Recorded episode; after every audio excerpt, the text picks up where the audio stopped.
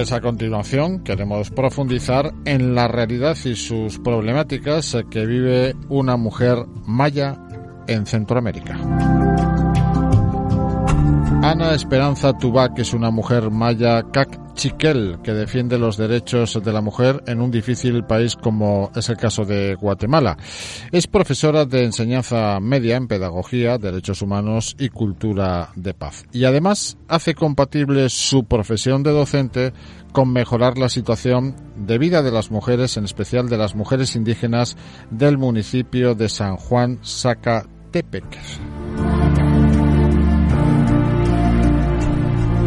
Lidera una organización que trabaja en 30 comunidades eh, de este municipio de Zacatepéquez con aproximadamente 2.000 socias para contribuir y prevenir a erradicar la violencia, la discriminación y el racismo. El objetivo de la Asociación Grupo Integral de Mujeres es contribuir a la construcción de un país justo y equitativo con mayores oportunidades y una vida digna para las mujeres mayas en esta zona concreta de Guatemala. Desde luego, un potente perfil, una experiencia de enorme valor que los estudiantes de diferentes puntos ahora de España están descubriendo gracias al proyecto Toca Igualdad de la ONG Interred, con el que se pretende prevenir violencias machistas a la par que despertar compromisos con la igualdad entre los más jóvenes.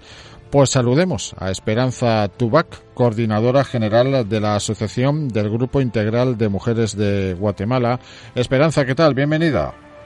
Eh, muy buenos días. Primero agradecer por este espacio tan importante que me brindan, como tú ya lo dijiste. Soy una mujer maya cachiquel del municipio de San Juan Zacatepeques y estamos en la construcción aportando desde nuestros propios espacios para reducir estas grandes desigualdades que hay en mi país entre hombres y mujeres, principalmente cómo ir contribuyendo para erradicar esas violencias machistas que en mi país pues son muy fuertes. Antes de nada, ¿cómo están las cosas ah, por un lindo país como es el caso de Guatemala? Bueno, contarte un poquito nuestro contexto eh, a nivel nacional, pues es un país complejo eh, para nosotras las mujeres indígenas, para los pueblos indígenas, es eh, un reto, es un país con muchos retos, con muchos desafíos, puesto que estamos en total desventaja, somos pueblos muchas veces olvidados, eh, que no tenemos educación, salud, y sobre todo, ¿verdad? El año pasado que estuvimos en elecciones y que hoy tenemos un nuevo gobierno y que nosotras vemos, eh, no vemos ninguna esperanza, o sea, no vemos políticas de, de salud, de educación, sino que más bien vemos eh, políticas que están atentando contra nuestros derechos humanos fundamentales. En este caso, pues San Juan Zacatepec es a tres días de haber eh, asumido el gobierno de Guatemala, el nuevo gobierno, eh, puso un estado de sitio en San Juan Zacatepec. Así pues, la, la, situación ha sido de un cambio político o de un paso de una etapa política a otra en el que las cosas parece que no están mejorando y especialmente en lo que se refiere a los derechos de la mujer y a los derechos de la mujer maya. Eh, ¿Cuál es la realidad actual de la mujer maya frente a la violencia machista? Bueno, eh, nosotras en San Juan Zacatepec este, estamos trabajando con 2.000 mujeres mayas, estamos principalmente eh, trabajando para desnaturalizar la violencia, las violencias machistas, puesto que en un pueblo pues muchas veces las mujeres lo naturalizan porque ellas dicen de que mm, si un hombre me pega, me grita y si es mi esposo, me casé con él, pues es natural. Entonces, cosa que para nosotras es un delito que hay que perseguir. Entonces, se hace mucho trabajo de formación, tanto en espacios educativos, con chicas y chicos de las escuelas, de los institutos, de las universidades, para ir contribuyendo y decir que la violencia no es natural, que la violencia hay que denunciarlo y que de alguna manera tenemos que alcanzar esa igualdad entre hombres y mujeres.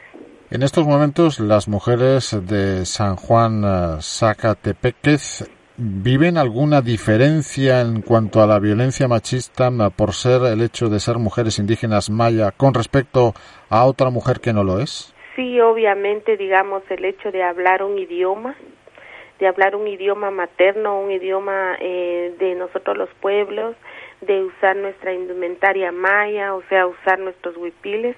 eh, eso pues muchas veces crea desventaja porque eh, no tenemos un sistema de justicia de acuerdo a nuestra realidad como mujeres indígenas. Por ejemplo, si una mujer llega a poner una denuncia en una instancia de justicia, no hay traductores, entonces eso hace mucho más difícil, digamos, que la mujer ponga la denuncia, eh, no así las mujeres mestizas o ladinas, ellas sí las atienden bien y las mujeres mayas pues somos discriminadas por ese lado. Eh, de esa cuenta es que AJIMS, que es la asociación a la cual yo pertenezco, trabaja mucho la asesoría y el acompañamiento legal tenemos abogadas y psicólogas que dan acompañamiento a las mujeres indígenas, puesto que sí hay eh, hay mucha desigualdad entre las mujeres mayas y entre las mujeres que no son mayas. En la violencia machista o en la violencia de, de, género hay diferentes vertientes. Está la violencia física, la violencia psicológica, la violencia económica, violencia institucional. ¿Cuál es la que en estos momentos eh, resulta más urgente resolver y, atajar? Bueno, para nosotras, digamos, todos los tipos de violencia implican una problemática en mi país, pero principalmente la violencia psicológica.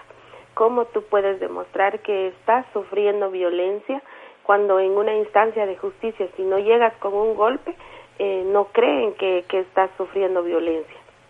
Entonces, ese, el tipo de violencia psicológica es muy difícil de demostrar. Eh, muchas mujeres tienen que enfrentarlas, son revictimizadas en, en las instancias de justicia porque no les creen. Eh, bueno, y si es violencia física, pues le toman la denuncia porque llega con un golpe, llega con el ojo morado, eh, entonces sí le toman la denuncia, pero si solo llega a decir que está sufriendo violencia sexual, por ejemplo, les dicen que no, que no, que tiene que llevar muchas pruebas. Ese es uno de los ejes eh, que urge resolver, pero también se transforma en, eh, de alguna manera, violencia institucional, porque cuando no se da crédito a, a, una denuncia, las instituciones están siendo cómplices de manera indirecta de esa violencia psicológica, ¿no? Sí, claro. Por ejemplo, digamos, nosotras, eh, una de nuestras demandas fuertes no solo a nivel comunitario, local, sino que también a nivel nacional, es como ir mejorando estas instancias de justicia, porque no solo pasa en mi pueblo, en mi municipio, sino que es en toda la nación, en toda la República de Guatemala. Entonces ahí es donde todas las organizaciones feministas, indígenas, pues mm, nos unimos, nos articulamos, tenemos eh, alianzas estratégicas para ir incidiendo a nivel institucional y también denunciando a todos aquellos operadores de justicia que no hacen su trabajo como lo establece la ley. A nivel institucional, desde, por ejemplo, escenarios como el de la educación o el de la salud, se propicia de manera, no digamos directa, pero sí indirecta, una cierta violencia hacia la mujer, mujer maya? Digamos nosotras pues somos mm, la mayoría somos mujeres mayas en, en mi municipio. Un 98% somos mujeres indígenas. Y bueno eh, esto es lo que el estado o el estado no toma en cuenta.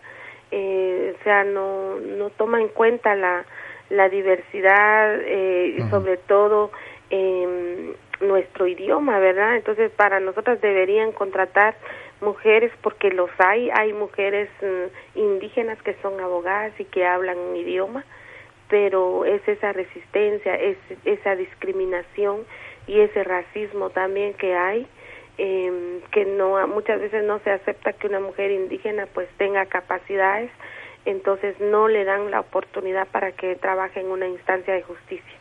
Eh, sí, por eso te, te mencionaba otros escenarios como el de la educación o el de la salud, porque ahí también hay dificultades de acceso, ¿no?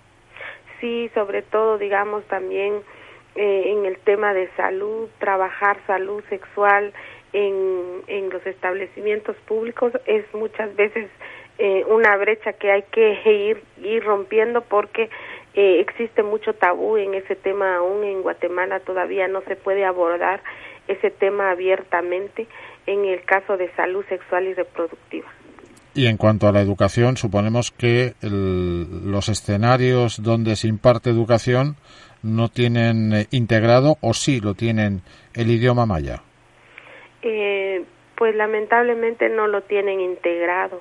Eh, digamos, el, em, el sistema de educación aún no lo integra. son raras las escuelas que están intentando, digamos, cómo implementar nuestro, nuestras, mm, esas metodologías con pertinencia étnica y casi no lo hay. Entonces, eh, nuestro sistema de educación es muy, muy débil en ese sentido y es que, digamos, a nivel nacional la mayor parte de población son pueblos indígenas.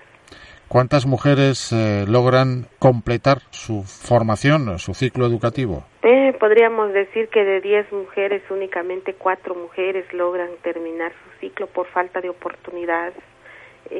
y sobre todo la economía de un hogar es muy duro, es, o sea, hay mucha pobreza en Guatemala. De ahí también la violencia económica, ¿no? Que siempre se dependa de la otra parte para poder seguir adelante sí, la violencia económica es muy fuerte. Muchas mujeres por eso también no denuncian porque dicen, o sea, la, la dependencia económica es muy fuerte también. Sobre todo eh, tiene que ver con, con el machismo, porque muchas mujeres, aunque tengan una profesión, ya luego de que se casan los maridos ya no las dejan trabajar, sino que se tienen que quedar en casa haciendo eh, los quehaceres domésticos y eso afecta la economía del hogar. ¿Y cómo estáis afrontando toda esta problemática, todo este escenario que estamos ahora mismo dibujando con esta asociación de Grupo Integral de Mujeres de, Guatemala? ¿De qué manera estáis intentando darle la vuelta a revertir esta situación, Esperanza? Bueno, primero, lo más importante es estar organizadas, conocer nuestros derechos, eh, pero sobre todo no solo conocerlos, sino ejercer esos derechos. Eh, AJIM tiene 2.165 socias, o sea, son socias, somos una organización de base comunitaria y pues el apoyo de instituciones eh, internacionales es muy importante y en este caso Interred juega un papel muy importante en mi municipio puesto que nos apoyan y, y hoy que lanzan esta campaña Toca Igualdad, para nosotras es muy importante, para nosotras las mujeres indígenas en Guatemala, porque eh, esta campaña lo vamos a llevar a nivel comunitario, porque todas somos iguales, con los mismos derechos, las mismas obligaciones, y, y bueno, eh, estar organizadas nos ha permitido que muchas mujeres logren romper el silencio, salgan de ese círculo de la violencia y pues tengan, eh, reactiven sus proyectos de vida.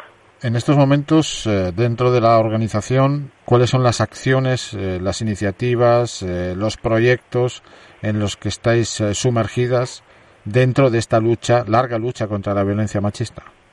uno de los ejes principales de AGINT es, son los espacios de formación, educación que, que, que se implementan.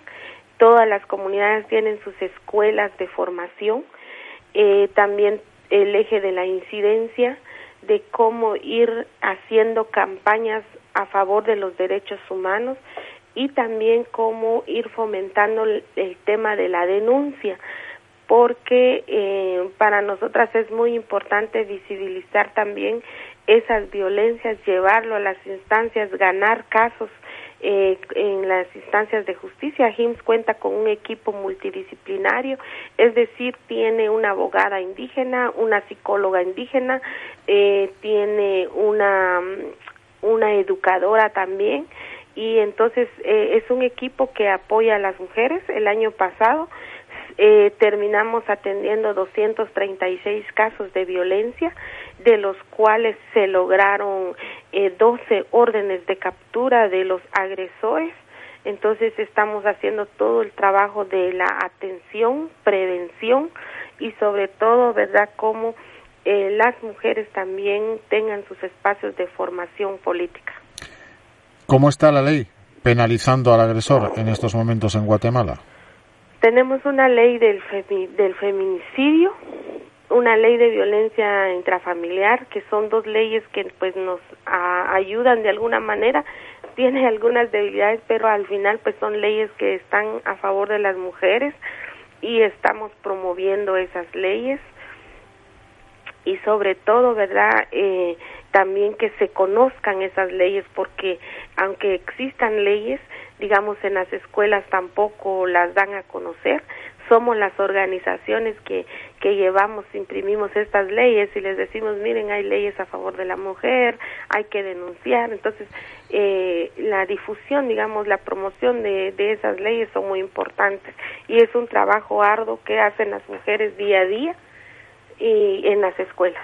Y en estos momentos eh, Guatemala es el país eh, que sufre con mayor dureza y crudeza la violencia machista en el entorno, en la región de Centroamérica? Sí, pues Guatemala pues es uno de los países más violentos, hay muchos feminicidios, eh, muchas muertes de mujeres y, y, pues eso nos pone a nosotras, digamos, a nivel de Latinoamérica como un país eh, altamente violento y machista.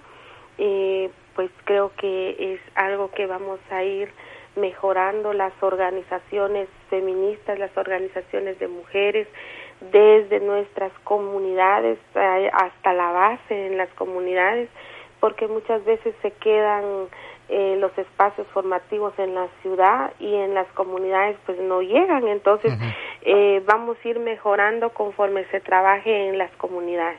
¿Notas mucha diferencia con lo que convives día a día en Guatemala y lo que estás ahora mismo percibiendo y descubriendo, por ejemplo, en España? Sí, es mucha la diferencia. Por ejemplo, acá algo que me voy a llevar de España es, digamos, cómo las mujeres pueden caminar libremente en la noche, salir eh, a pasear sin ningún problema, estar en los parques, cosa que en Guatemala a las seis de la tarde ya no puedes salir de, de tu casa porque es, es muy violento, hay mucha violencia. Eh, entonces, y acá en España es diferente y creo yo que es un reto también como alcanzar, digamos, estos, eh, esto mismo que pasa en España, en mi país. Eh, por eso es que una de nuestras metas es alcanzar, o sea, construir un país más justo y equitativo para las mujeres. Derechos y libertades, algo fundamental, indudablemente, para las mujeres, en este caso mayas de Guatemala, a la que hoy representa aquí en contraparte y le ha puesto voz eh, Esperanza Tubac, coordinadora general de la Asociación del Grupo Integral de Mujeres en Guatemala, AJIMS. Que haya un buen regreso, Esperanza, mucha suerte con los retos. Gracias y gracias y, y también les dejo un cordial saludo de San Juan Zacatepec, que es tierra de las flores, acá en España. Gracias por esta hospitalidad, me he sentido muy bien y sobre todo muy segura. Gracias.